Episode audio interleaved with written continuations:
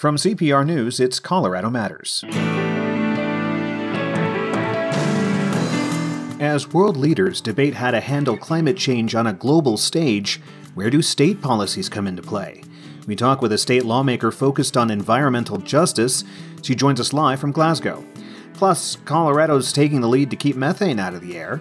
These rules have not led to the end of an industry, but really the beginning of a new one. Then, a mother and daughter are stopped at DIA. Does that take suspicion of human trafficking too far? Also, as COVID-19 keeps its grip on Colorado, what's the outlook for the seasonal flu?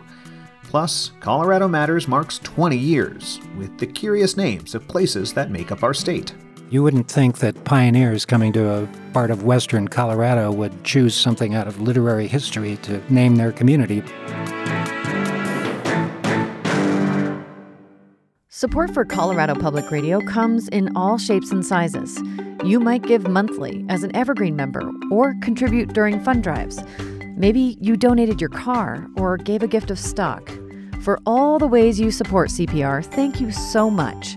Your generosity is deeply appreciated. Thank you for bringing trustworthy news and timeless music to listeners across Colorado. Explore all the ways to give at CPR.org. Click on Support CPR.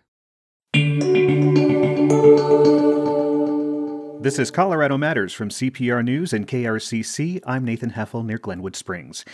And we start today by heading to Glasgow, Scotland, where the United Nations Climate Change Conference, also known as COP26, is now in its second week. World leaders have commanded much of the attention there, but in the U.S., state policymakers collectively wield a lot of power over the industries and activities fueling climate change and some of the most effective levers to respond to a warming planet. Joining us from COP26 is Colorado State Representative Dominique Jackson. She's a Democrat who represents Aurora and Arapahoe County. Representative Jackson, thanks for joining us. Hey, it's fabulous to be with you. So, of course, we are joining you in Scotland. Technical issues may pop up, but we're going to keep going here. You were invited to speak on a panel about environmental justice, and as a state lawmaker, you've sponsored legislation that creates a framework for identifying and reaching out to disproportionately impacted communities to address environmental injustices. So, how does focusing on climate inequality and injustice improve environmental outcomes for everyone in Colorado?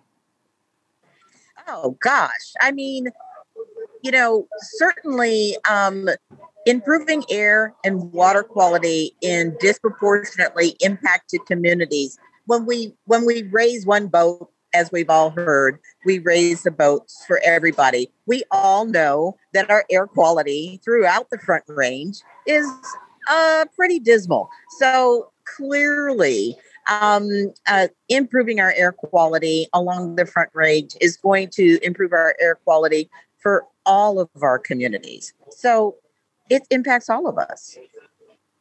And you tweeted on Monday that the conversations around environmental justice continue on the train, getting coffee, roaming the halls. It's what's on everyone's minds. Talk about the conversations that prompted that tweet.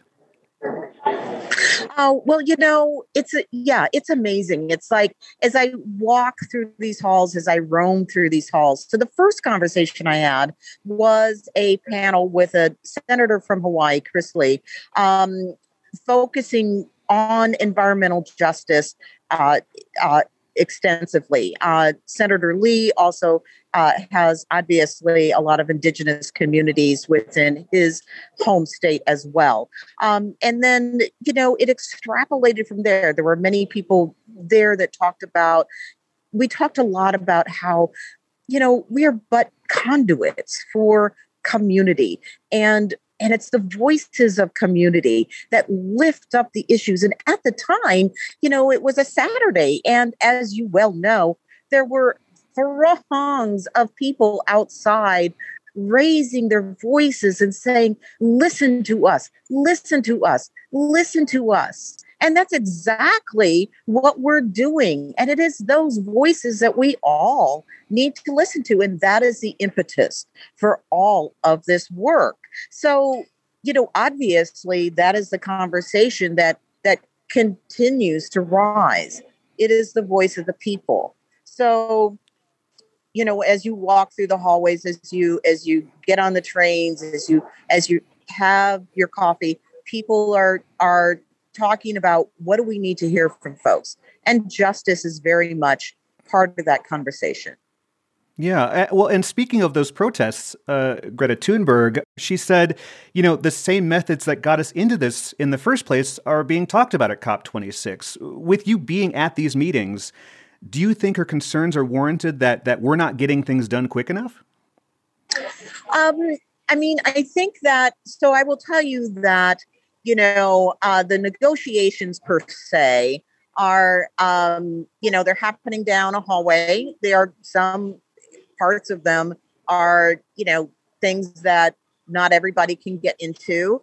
I would say that one of the other engagements that I had, panels that I had on, that I was able to sit on, is talked about subnational work, what the states are doing, you know, and mm-hmm. how the states actually have a great deal of power. And I sat there with several other lawmakers, and we are all able to talk about various and sundry types of work that we are doing that is making a collective impact, and how we all work together, and how as states we learn from each other. That's how we learn how to pass the best policy. You know, we learn what works and what doesn't work, and that's how we influence national policy as well. So collectively, we have a great deal of power. And so, does something get done? Absolutely. I think that if you ask people in our individual and in our collective communities, is there work happening? I would say yes. Yeah. Well, the EPA recently proposed federal rules that crack down on methane leaks at oil and gas sites, and those rules were actually inspired by Colorado's methane rules. Bringing it back to Colorado, what other state environmental rules would you like to see the federal government copy? Well, state environmental rules. Well, I think that, you know, I really would like to see, I mean, I know that I just actually literally just a few minutes ago walked out, had the privilege of being able to be involved in a meeting in a plenary session with our very own representative, Joe Neguse, several other representatives, including Representative Ocasio-Cortez. And they were talking about, of course, our president's infrastructure deal and the Build Back Better Act and the commitments to addressing a climate change and the things that they're going to accomplish and the things that they want to see accomplished. And one of the things that was interesting is the issue of environmental justice came up, and it came up in a framework that was brought up to me on one of the panels that I sat on. Was the last question that was asked was, what kind of policy do you want to see, do you want to work on when you get back? And as you may or may not know, I'm chairing this housing task force right now, and we're doling out ARPA funding for housing. And I'm very invested in decarbonization in housing. And Representative Ocasio-Cortez brought up the very same issue. And that's one of the things that I'm hearing a lot at this conference. The other issue that's coming up from a lot of people is decarbonization across all kinds of different sectors, but all this and that, and everybody's also talking about it in the housing sector. So, I mean, it's just fascinating how everybody seems to just like somehow collectively get on the same page about the same issues. It's just fascinating. And do you think Colorado can achieve net zero? That is balancing the amount of greenhouse gas produced with the amount removed from the atmosphere. It is a key goal of COP26, right? It is a key goal of COP26. I think that there's going to have to be some extensive policy. I mean, you know, in order to achieve net zero, I mean, to be able to balance. I mean, you have to be able to capture carbon. You have to, you know, phase out, fossil fuels. And then, the issue of carbon credits, has to be on the table as well. So I think that there would have to be some policy work to be done. So do you think that that could happen in Colorado? Are there ideas that you're hearing there in Scotland that you could bring back home to Colorado to help spur some of these climate change concerns? I think that there's certainly conversations to be had. Again, that's one of the beautiful things about being here is you never know the conversations that you're going to have. And it's just, when you're, it's the expertise, that you get from people who have actually passed that kind of policy and the lessons that they've learned. And there's no one size fits all for any particular state. And so it's wonderful and beautiful to have somebody who has done the work and to learn what has been, the pitfalls or the successes for them, and to be able to work with your administration, to work with your colleagues, and most importantly, to work with your community, your businesses, your stakeholders, right? And to figure out what is best for your state, because I know I personally care about everybody in every corner of our state. And it's really important to bring everybody in the table to make sure that whatever we're doing works best for everybody in Colorado. Representative Jackson, thank you so much for joining us today. Thank you so much for having me. Democrat Dominique Jackson represents Aurora and Arapahoe County in the State House. She's one of just a few state lawmakers from the U.S. attending the UN Climate Change Conference in Glasgow, Scotland. The conference ends on Friday. When President Biden announced new regulations last week to curb methane emissions from oil and gas drilling operations as a way to fight climate change, Colorado, as you heard, wasn't far from mind. The president took a page from what the state's been doing for years. CPR's Sam Brash reports on that. It's a crisp Rocky Mountain morning when Dan Zimmerle watches a drone take off in Fort Collins. It flies over what looks like an oil and gas well pad. Really, it's a kind of facade in the foothills. Well, I like to call it Hollywood well pads. They look like well pads, they emit gas like well pads, but there's no wells under the pads. It's all fake, just like Hollywood. It's like a movie set because the tanks and the pipes don't actually produce any fossil fuels. Instead, they're rigged to mimic an old, leaky oil and gas operation. Companies pay to use the facility to test their latest equipment, and the researchers help the industry tune and certify their leak detection technology. Zimmerle directs the laboratory for Colorado State University. They have a sensor on the drone, and as it moves around the site, they can sense the gas concentration and then estimate where the emission is coming from. Other examples include high-tech cameras, methane-sniffing cars, or long-range lasers. All could be critical as the planet confronts climate change. That's because methane packs far more heat-trapping power than carbon dioxide, its more common climate-warming cousin. It also disappears more quickly. Those two facts are why scientists say stopping methane leaks might be one of the easiest, fastest ways to confront the crisis. So it's a non-trivial impact. The Biden administration has been crafting a methane crackdown for months, and to do it, they've been turning to Colorado.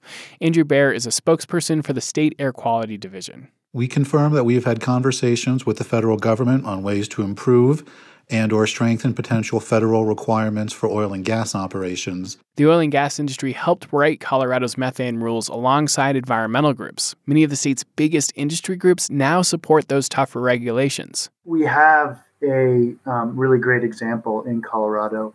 This is John Goldstein with the Environmental Defense Fund. The advocacy group pushed Colorado to become the first state to regulate methane in 2014.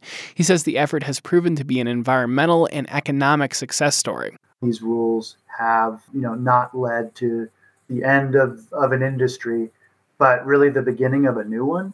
A new industry dedicated to finding and plugging methane leaks. His group recently completed a survey that found 50 firms on the job in Colorado, but not every oil and gas company is excited. Sam Bradley manages the Small Operator Society. It's a group of about 60 operators like me you know, family-owned businesses. Since his company produces a heavier kind of oil, he says the state initially overestimated his methane emissions. So that's why, like, large-scale, statewide blanket emissions don't take into account the fact that kind of every well and every company is like a fingerprint. They're all different and unique. Dan Zimmerle, the methane detection scientist, basically agrees. Different sizes of sites will require different types of solutions. We know that already. In the future, he imagines planes or satellites could quickly identify big leaks. Then other tools could be tailored to specific sites. The real answer in the end will be some hybrid of multiple different solution types. You can use something that would find large leaks fast and then something that would find small leaks eventually. He says his lab has shown the U.S. has plenty of tools to find methane. The big question now, whether they can be scaled up quickly enough to actually slow the climate crisis. I'm Sam Brash, CPR News. The EPA estimates the new regulations on methane leaks on new and existing wells and pipelines will cut 41 million tons of methane emissions between now and 2035. Authorities are beefing up their efforts to stop human trafficking. Signs at Denver International Airport and even on planes implore people who are victims to come forward. But one mother says a recent incident where she was interrogated by police went too far. The flight attendants were just concerned about the behavior when you boarded the aircraft. That's all we're following up on. We're not suspecting anything. Mary McCarthy recorded that incident. It happened just as she and her 10-year-old daughter were getting off a plane at DIA. Mary, thanks for joining us. Hi, Nathan, and thanks for talking about this story. It's an important issue, obviously. So this incident started on a Southwest flight from San Jose to Denver you and your daughter took last month, and I understand you were coming home because your brother had died suddenly. That's right. So my daughter, Moira, and I, we live in Los Angeles. She's just 10. And the night before, very sadly, we had gotten a call from my family back in Denver that my brother had died of a blood clot just out of the blue. So we were obviously devastated. I'm a single mom. He's in many ways like a father to her. So it was very upsetting. You know, so we hopped online, got the next tickets out, which were the next morning, had an uneventful flight from LA to San Jose. And then we get on the second flight, San Jose to Denver. The only thing out of the ordinary was we didn't have seats together, and I asked people to accommodate us with the permission of the flight attendants. Right, you're white, and you have a daughter who is black, and apparently, like you're saying, a flight attendant was suspicious that your daughter may have been a victim of human trafficking. So explain that plane ride a bit more in depth. Yeah, so it's, you know, I wish I could give you more detail on it, Nathan, but that literally is it. Like, there was nothing out of the ordinary except for the fact that I asked people to move. And again, because flying is really high tense these days, you know, obviously we've had tight security for a long time, but now a lot of people are tense about masks. So rather than just asking passengers, like people do all the time, to move if they want to sit together, you know, I actually did first go to the flight attendants and I said, you know, do you mind helping us because, you know, of this death in our family. I was very forthcoming. I explained to them that my daughter's only 10 because she looks a lot older than she is. And they said they wouldn't help us, but they said it was fine for me to ask people. So we got people to move. They were so nice. We sat down and it was just an ordinary flight until we get off and, you know, we're accosted by armed police who try to separate us and question my daughter separately from me. Yeah, and we heard a bit of that recording you made when that police officer and a Southwest airline employee started asking you questions. And you say this had to do with racist assumptions about being a mixed-race family. Talk about that.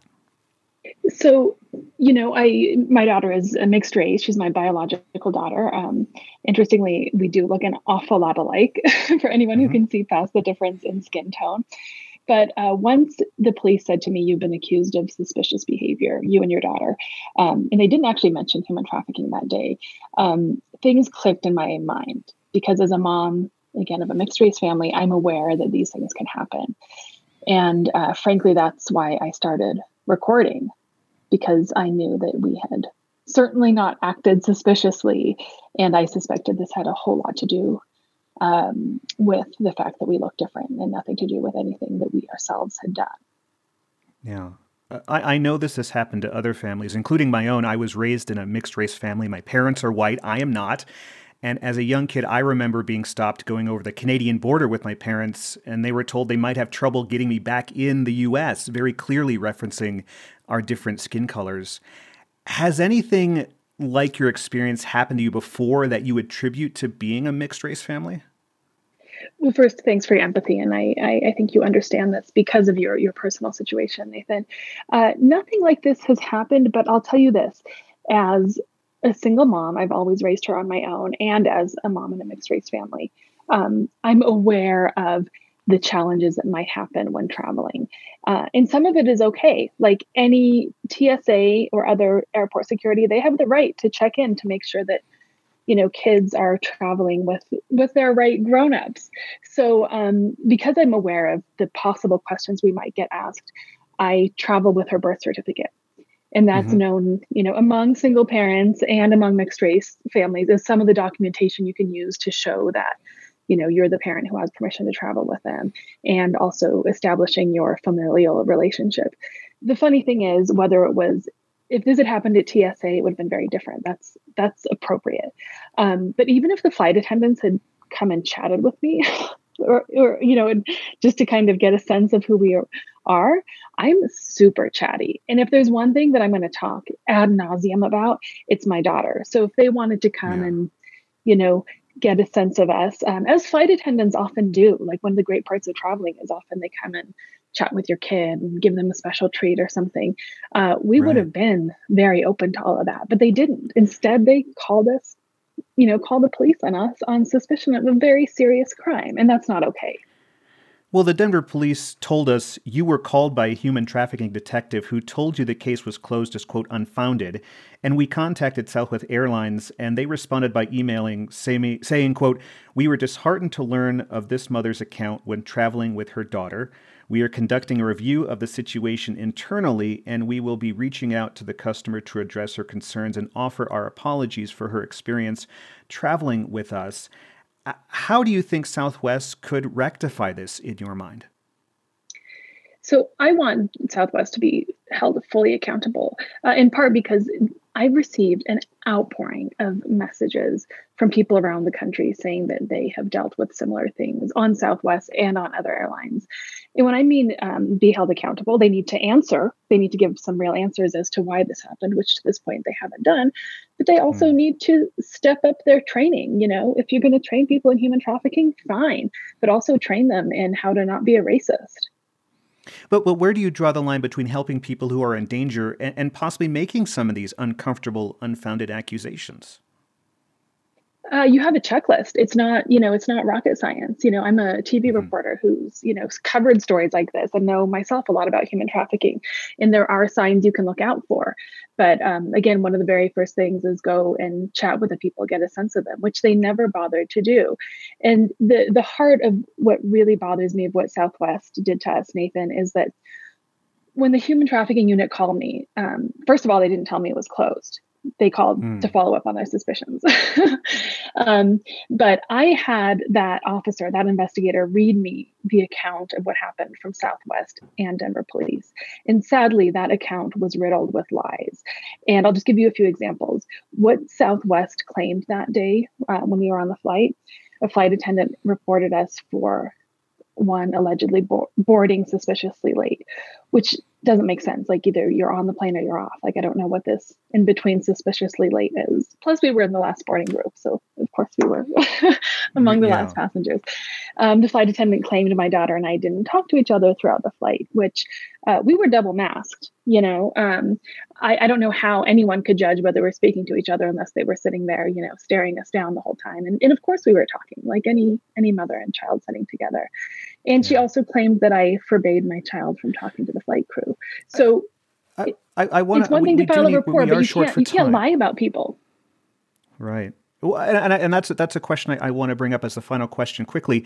You know, is that why you're speaking out instead of keeping this such a private matter? Because I'm assuming your daughter it remains traumatized by the incident, as do you.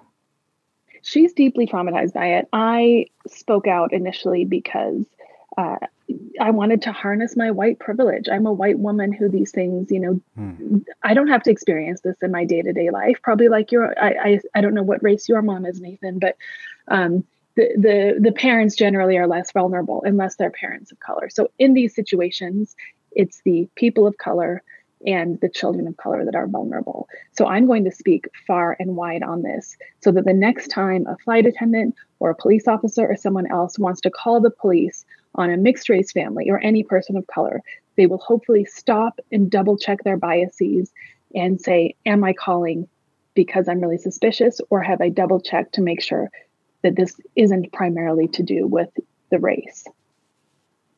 Mary, thanks so much for joining us. Thanks, Nathan. Have a great day. Mary McCarthy and her daughter were detained at Denver International Airport last month after a Southwest flight from San Jose. A flight attendant had reported she suspected human trafficking. McCarthy said it's because she is white and her daughter is black. She and her daughter live in Los Angeles. This is Colorado Matters from CPR News. Colorado hospitals are struggling, treating more than 1,200 COVID-19 patients amid tight capacity and staffing shortages. It's no longer a question of ventilators. It's a question of safely staffed beds. Under new executive health orders, hospitals can now refuse a patient so they can be transferred to another less crowded hospital. Doctors worry the state could be in for some of its roughest months of the pandemic. The story is at CPR.org. This is Colorado Matters from CPR News and KRCC. I'm Nathan Heffel in Garfield County. The outlook for the upcoming flu season is extra complicated this year. It's never an exact science, plus COVID-19 has blurred this picture. Dr. Richard Webby is an infectious disease specialist at St. Jude Children's Research Hospital in Memphis, Tennessee. He directs the WHO's Collaborating Center for Influenza Studies. We spoke to him last year about the 2021 flu season nationally and in Colorado. He's here to tell us what researchers know about this year's season. Welcome back to the program. Hey, good morning, Nathan. So we know that last year's flu season was pretty mild, in large part because of masking and social distancing with COVID-19. You typically look to the southern hemisphere to get a sense of what we can expect. What happened during their winter that just ended? Yeah, so unfortunately, the southern hemisphere is not much use to us again this year. So we know that flu is sort of a snowbird, right? So it travels the winter seasons. And, we, as you just said, we kind of look to our friends down south to give us some hint about what viruses may be coming. But, they went through another season where there was really low flu activity, again, fueled by these the COVID precautions. So, unfortunately, they didn't give us much of a heads up about what's coming this year. So does a mild flu season last year have any bearing on this flu season because people might just not have that immunity built up? Yeah, so it's a great question, and no one really has the answer, but it's kind of what we're thinking. If you think about a typical flu season, we think somewhere between 20 to 30% of the population gets exposed to the virus. They're not all going to get sick. Some may not even know they have it, but they get exposed and they're I think we're used to talking about population immunity now, right? So their immunity at the individual level gets boosted, and our population immunity to flu gets boosted. And that happens every season when flu comes round. And now we've been through 1.5, just about 2 seasons where none of that's happened. There is a concern that when the virus comes back, which it will, there's going to be a little bit more room for it to spread and cause disease. So that is the biggest concern we have going into sort of the unknowns of this flu season. So back to the southern hemisphere, if they had a mild flu season, why wouldn't we? Well, I think their mild flu season was, again, it's because a lot of countries down there had shut up borders, certainly wearing masks, so a lot of social distancing. Particularly here in the US, as we go into this flu season, we're loosening up those things. And so I think that's a concern that we're not necessarily going to mirror what happened down there just because we're in a different place, 6 months on from where they were in terms of where we are in the pandemic. So as we loosen things up, the virus is probably going to get out and spread. So flu season typically peaks between December and February. It's obviously very tough to predict a flu season, and especially when you factor COVID in. But are there any predictions about this year? No, and that's, again, the big unknown. You know, unfortunately, we could tell you with a lot of confidence, and you know, before this COVID pandemic came along, that all we can tell you is we are going to have a flu season. You know, to be honest, we don't even, we can't even say that this year. It's possible, again, we'll breeze through this without much flu activity, but the possibilities are all the way up to, you know, quite a severe season, just because we don't have as much immunity as we typically do. Well, the thing is, we do have a flu vaccine, and how effective is that this year? Yeah, so it's a little, of course, it's a little early to tell exactly how effective that vaccine will be, because it depends a lot on what viruses that vaccine has to protect against, and you know, we're not sure what exactly that will be yet. Yeah, the flu vaccine, you know, it's a very important public health tool. It's not the most effective vaccine we have, and in a good year, it's somewhere about 50% effective. So, you know, it's not going to stop this virus circulating. But again, the more people we can get to go out and get it, you know, the more impact that that vaccine will have on sort of the trajectory of the season. So, yeah, not the world's greatest vaccine, but it does work, and it's absolutely something we all should be running out to get. Do you have any sense of whether people may be less or maybe more inclined to get a flu vaccine this year because of everything that's going on with COVID? Yeah, it's a great question, right? So, you know, what I'm hoping is that, you know, a lot of the pushback we've had against the COVID vaccine doesn't spill over into flu. I mean, yeah, we know certainly populations in the community that never get flu vaccines, some that get it all the time, and some get it sometimes and not others. You know, typically we don't have the same, I guess, public debates about flu vaccine as we have for COVID. So I'm really hoping that doesn't spill over into it, you know, and the fact that, you know, we are used to getting vaccines and stuff now. So maybe, you know, if a glass half full approach, that, you know, maybe we'll get a few more people willing to roll on out and roll up their sleeve. Final question, and quickly, Colorado's rate of COVID cases is among the highest in the nation. Could this upcoming flu season test hospital capacity even more, given where we are here in Colorado? Yes, definitely. And that's, the big concern with a flu season. If we're adding flu season and the impact that it always has on top of COVID, you know, particularly in places like Colorado where you're seeing activity, that's, yeah, going to put more stress on an already struggling healthcare infrastructure. Thank you, Dr. Richard Webby, for joining us. Thanks, Nathan. It's always a pleasure. Dr. Webby directs the World Health Organization's Collaborating Center for Influenza Studies. We've been talking about this upcoming flu season.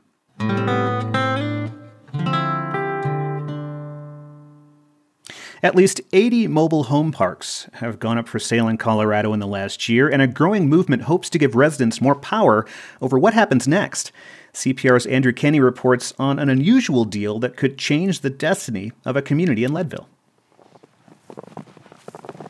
Cecia Santillan's boots crunch through the snow on a stormy fall day. She's giving a tour of the mobile home community where she lives, an assortment of about 30 blue, green, and brown homes in the high mountain town of Leadville. Okay, pues este es la pequeña comunidad por la que estamos trabajando. She and her neighbors live only 2 blocks from Leadville's famous historic Main Street. With lot rents that run about $400 a month, it's one of the most affordable spots in town. But that convenient location has turned recently into a source of worry. And what's happening over here? Just across the street, construction crews are working on dozens of new homes that will sell for more than $500,000 each. When Santillan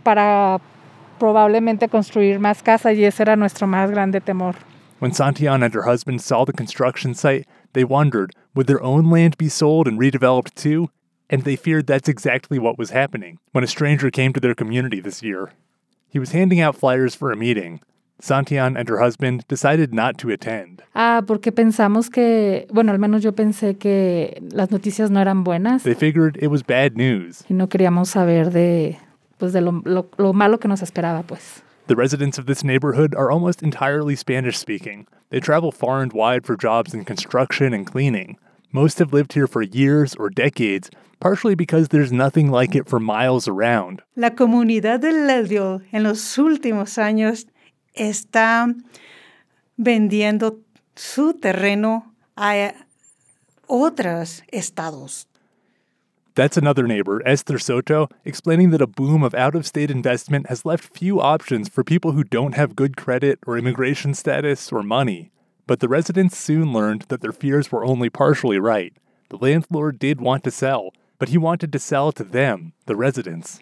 Yeah, I guess I'm a little unique in our situation. That's Matthew Bransfield. He bought the place in 2019 for $1 million, according to property records, with the backing of his small Denver-based investment group. For many investors, the draw of mobile homes is that you can collect steady rent without taking on a lot of financial obligations. It's really minimal compared to the upkeep and maintenance of other asset classes. Mobile home parks can return up to 12% of the original investment every year. That's attracted a lot of interest from venture capital funds and Wall Street investors, which means Bransfield has had a lot of competition as he's tried to acquire more parks. So he's decided to start quitting the business. I don't know. It just feels like the right, it feels like a good thing. He could sell the Leadville Park to one of those investors, or he could try to redevelop it into something new. But he had heard about a growing movement. He decided to approach a regional nonprofit and see if he could sell it to the tenants instead. And it just feels like something good that we can do inside of the community and inside of an asset class that's been, in many cases, historically predatory upon the end tenant. The push for resident-owned communities has grown to include hundreds of mobile home parks across the country since the 1980s, but it's pretty new in Colorado. The community in Leadville might become only the sixth in this state to be purchased by residents in recent years, out of more than 700 parks that are registered with the state. I sometimes feel like a snake oil salesman until they really understand, that we truly do want to do this. That's Andy Kadlick, who's helping coordinate the deal through the nonprofit Thistle. He was the one who knocked on doors to introduce the idea to residents, and he understood why they were skeptical. In the resident-owned model, communities take out relatively low-interest loans to cover the cost of purchases. Residents often face steep initial rent hikes to cover the costs, and they may be on the hook for future capital needs like sewer repairs. Finally, they'll have to agree to never sell or redevelop the land. But over a few meetings, those doubts turned to, okay, now it's more of a sense of yes, this is going to happen. We might be able to own our community. That's Eudelia Contreras, an organizer with the local nonprofit Lake County Build a Generation, which is helping residents through the process. Once the opportunity became clear, though, she said that the residents took charge. Here, what the difference is that a lot is at stake. They're at risk of losing their homes when there is no other housing options here in Lake County. If the purchase goes through, it would be a relatively rare victory for residents in Colorado. A new law is supposed to give all residents a chance to bid on their park before it's sold, but advocates say that success often hinges on having a cooperative landlord, someone who actually wants to sell to residents, instead of taking an easier deal with a big company. Some landlords have ignored or rejected offers, helping to defeat, for example, one effort in Fort Collins. To have more victories, advocates say they need more funding, more help from local governments, and more relationships with landlords and residents before the properties go up for sale. Up in Leadville, though, hopes are running high for now. Right now, the engineers are scheduling their inspections of the property within the next few weeks here. Our goal is to hopefully close by the end of this year. A study in New Hampshire gives reason for some optimism. Researchers found that resident-owned communities tended to offer below-market rent, and the national nonprofit that supports them says that none have failed financially. Josefina Chirez has seen the Leadville Park sold 3 times in her 30 years there. She hopes this will be the last time. She and her neighbors already have a new name. Cooperativa Nueva Unión, sí es cierto. Es el nombre que le pusimos. Cooperative New Union. Its president, Esther Soto, thinks it could be the beginning of something bigger. Es posible trabajar juntos aunque la ayuda venga de afuera, porque en este caso empezó la ayuda de afuera. She says that even if none of them could afford to buy their individual properties, they can still create a permanent community together. Oh my goodness. At their home on the north side of the park, Cecilia Santillan's family says they're ready. In the last few months, as they gained faith in the idea of a purchase, they started replacing the floors and taking down the popcorn ceilings. Lo textureamos todo liso, lo pintamos, cambiamos, estamos en el proyecto de cambiar puertas, el piso lo pusimos diferente. They figure they're going to be here for a long time. I'm Andrew Kenny, CPR News. Read more stories about Colorado's housing crisis and hear from the people who are living through it at CPR.org. Newcastle was named in the late 1880s after a coal mining town in England. There was a lot of coal around here, too. Exploring why places in Colorado are named what they are is something author Jim Flynn explores in his new book, A Compendium of Curious Colorado Place Names. He spoke with Ryan Warner in 2017. The conversation is one of the favorites we're revisiting as Colorado Matters marks 20 years of sharing stories from around the state. Before we dig into some of the stranger names, I really enjoyed the story of a place that seems straightforward, Golden. Right? You're thinking, well, there's a lot of gold and gold rush history here, so it must be named for gold. That is not the case. Correct. It actually came from a man named Thomas Golden, who was an early prospector in what is now Jefferson County, and he started a mining camp in that area, and it picked up his name, the Golden Mining Camp, and that grew into the town of Golden, so it didn't have a darn thing to do with gold. But it's an awfully good last name to have. It worked out well. Yeah, I don't know whether he ever found any or not, but that's where it came from. On to the name of our state, Colorado. What does it mean? That's a Spanish word that refers to a color, a kind of reddish-brown color, and probably the best English translation of that color would be ruddy, R-U-D-D-Y. And early Spanish-speaking explorers in Colorado gave that name to the Colorado River, Rio Colorado, because of the sedimentation in the river that can create a sort of brown, reddish color. And then the name carried over to the territory of Colorado in 1861 and the state of Colorado in 1876. I had a lot of aha moments reading this, and one of my personal favorites is huérfano. So that's the county in southern Colorado. I knew it meant orphan in Spanish, but I was not aware of why.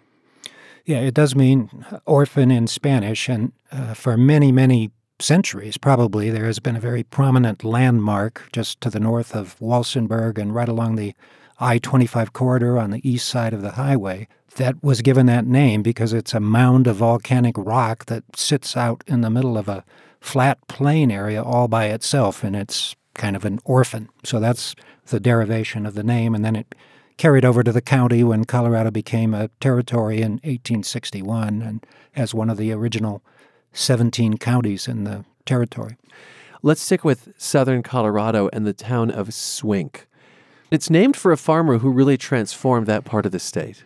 Right. A man named George Swink. He came here from the East Coast, and one of the things he missed was melons. And he was talking to a friend one day, and he said, boy, I really miss the melons that I could grow back on the East Coast. And his friend went to someone he knew in Massachusetts. And as I recall, it was a former governor of Massachusetts. And that person sent out some seeds to George for melons. And George used those seeds to begin to develop what became the Rocky Ford cantaloupes and watermelons, and he basically made that part of Colorado famous as a melon-growing area. It seems that we should know that name Swink better, given how much melon we eat from that part of the state.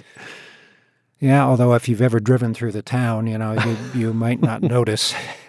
What's the deal with Steamboat Springs? So the river through town just is not large enough for a steamboat. That can't be where the name comes from. That's not it. The name comes from a spring, a geothermal spring in the area that actually made a chugging sound like a steamboat. So the spring was named Steamboat Spring, and then that name carried over to the town. Unfortunately, in the early 1900s, a rail line was built through the area of the spring, and somehow in the process they wiped out the chugging part of the spring, so it chugs no more. Before we explore some of my epiphanies here, what were some of your favorite stories behind place names? Well, the one that amazes me that people just don't seem to know, Ryan, is Denver. I mean, I've lived in Colorado 40-whatever years, and when I started working on this book, I didn't know where Denver came from. And, okay. I have yet to find anyone who did. And it's a guy. Yeah, he was James W. Denver was the governor of the territory of Kansas in 1858 when William Larimer started a settlement out here, and Larimer was a land speculator, and he was from Kansas, and he knew Denver and kind of wanted to schmooze him in pursuit of governmental favors for his new settlement. So the name carried over to the new settlement that Larimer and some others started that grew into what we now know as Denver. So the name came from the territorial governor of Kansas, James W. Denver. The name Montrose on the Western Slope has a literary connection. And I just loved learning about this.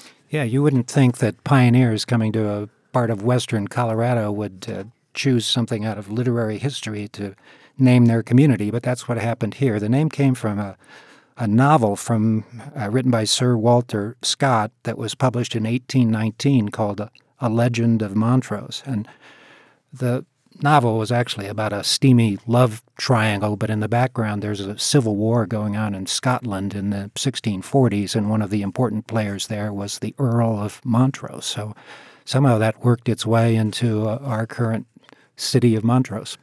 Sneffels, Mount Sneffels, one of Colorado's 14,000-foot peaks, also may have a literary connection. It's such a strange word, Sneffels. Where does it come from? Yeah, there's still a mystery about that, but the theory that I like best, and this may be as much legend as fact, but we have another novel, Jules Verne's 1864 novel, Journey to the Center of the Earth. Right.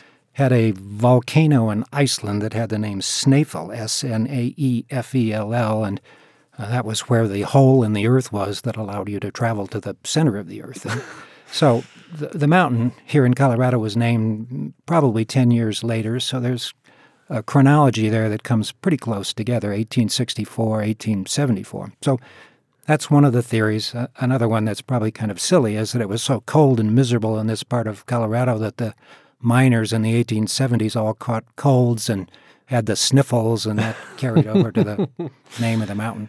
Yes, but Mount Sneffels somehow doesn't have the same gravitas even as Sneffels. No, it just doesn't work. Another peak, Quandary.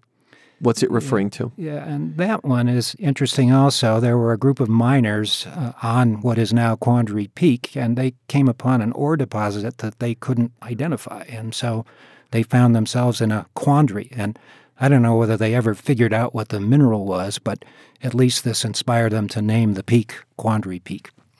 One of my favorite place names is Dotsero. So it's along I-70 in Eagle County. And it's two words put together. What is Dotsero?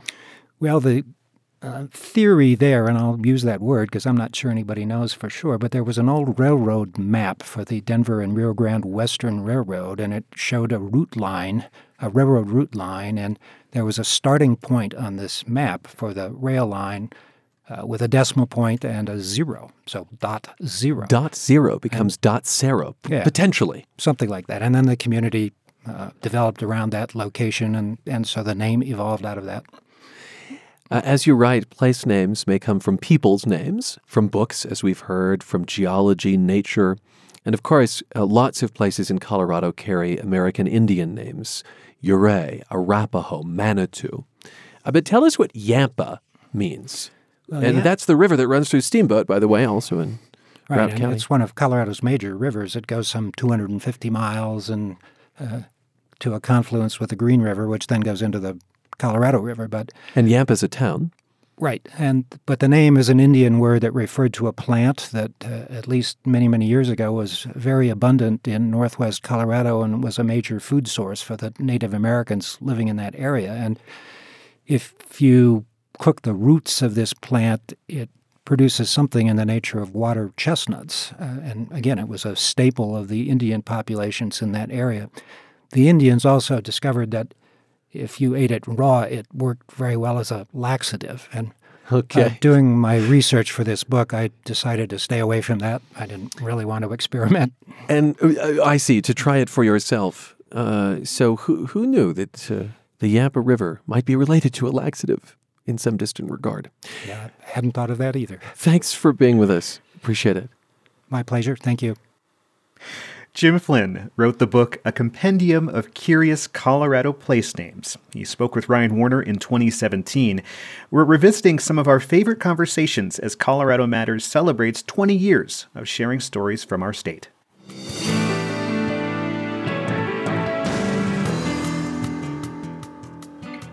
And that's Colorado Matters for today, with thanks to our team, Carl Bielek, Anthony Cotton, Pete Kramer, Andrea Dukakis, Michelle Fulcher, Matt Hers, Michael Hughes, Carla Jimenez, Avery Lill, Pedro Lumbrano, Patrice Mondragon, Shane Rumsey, Ryan Warner.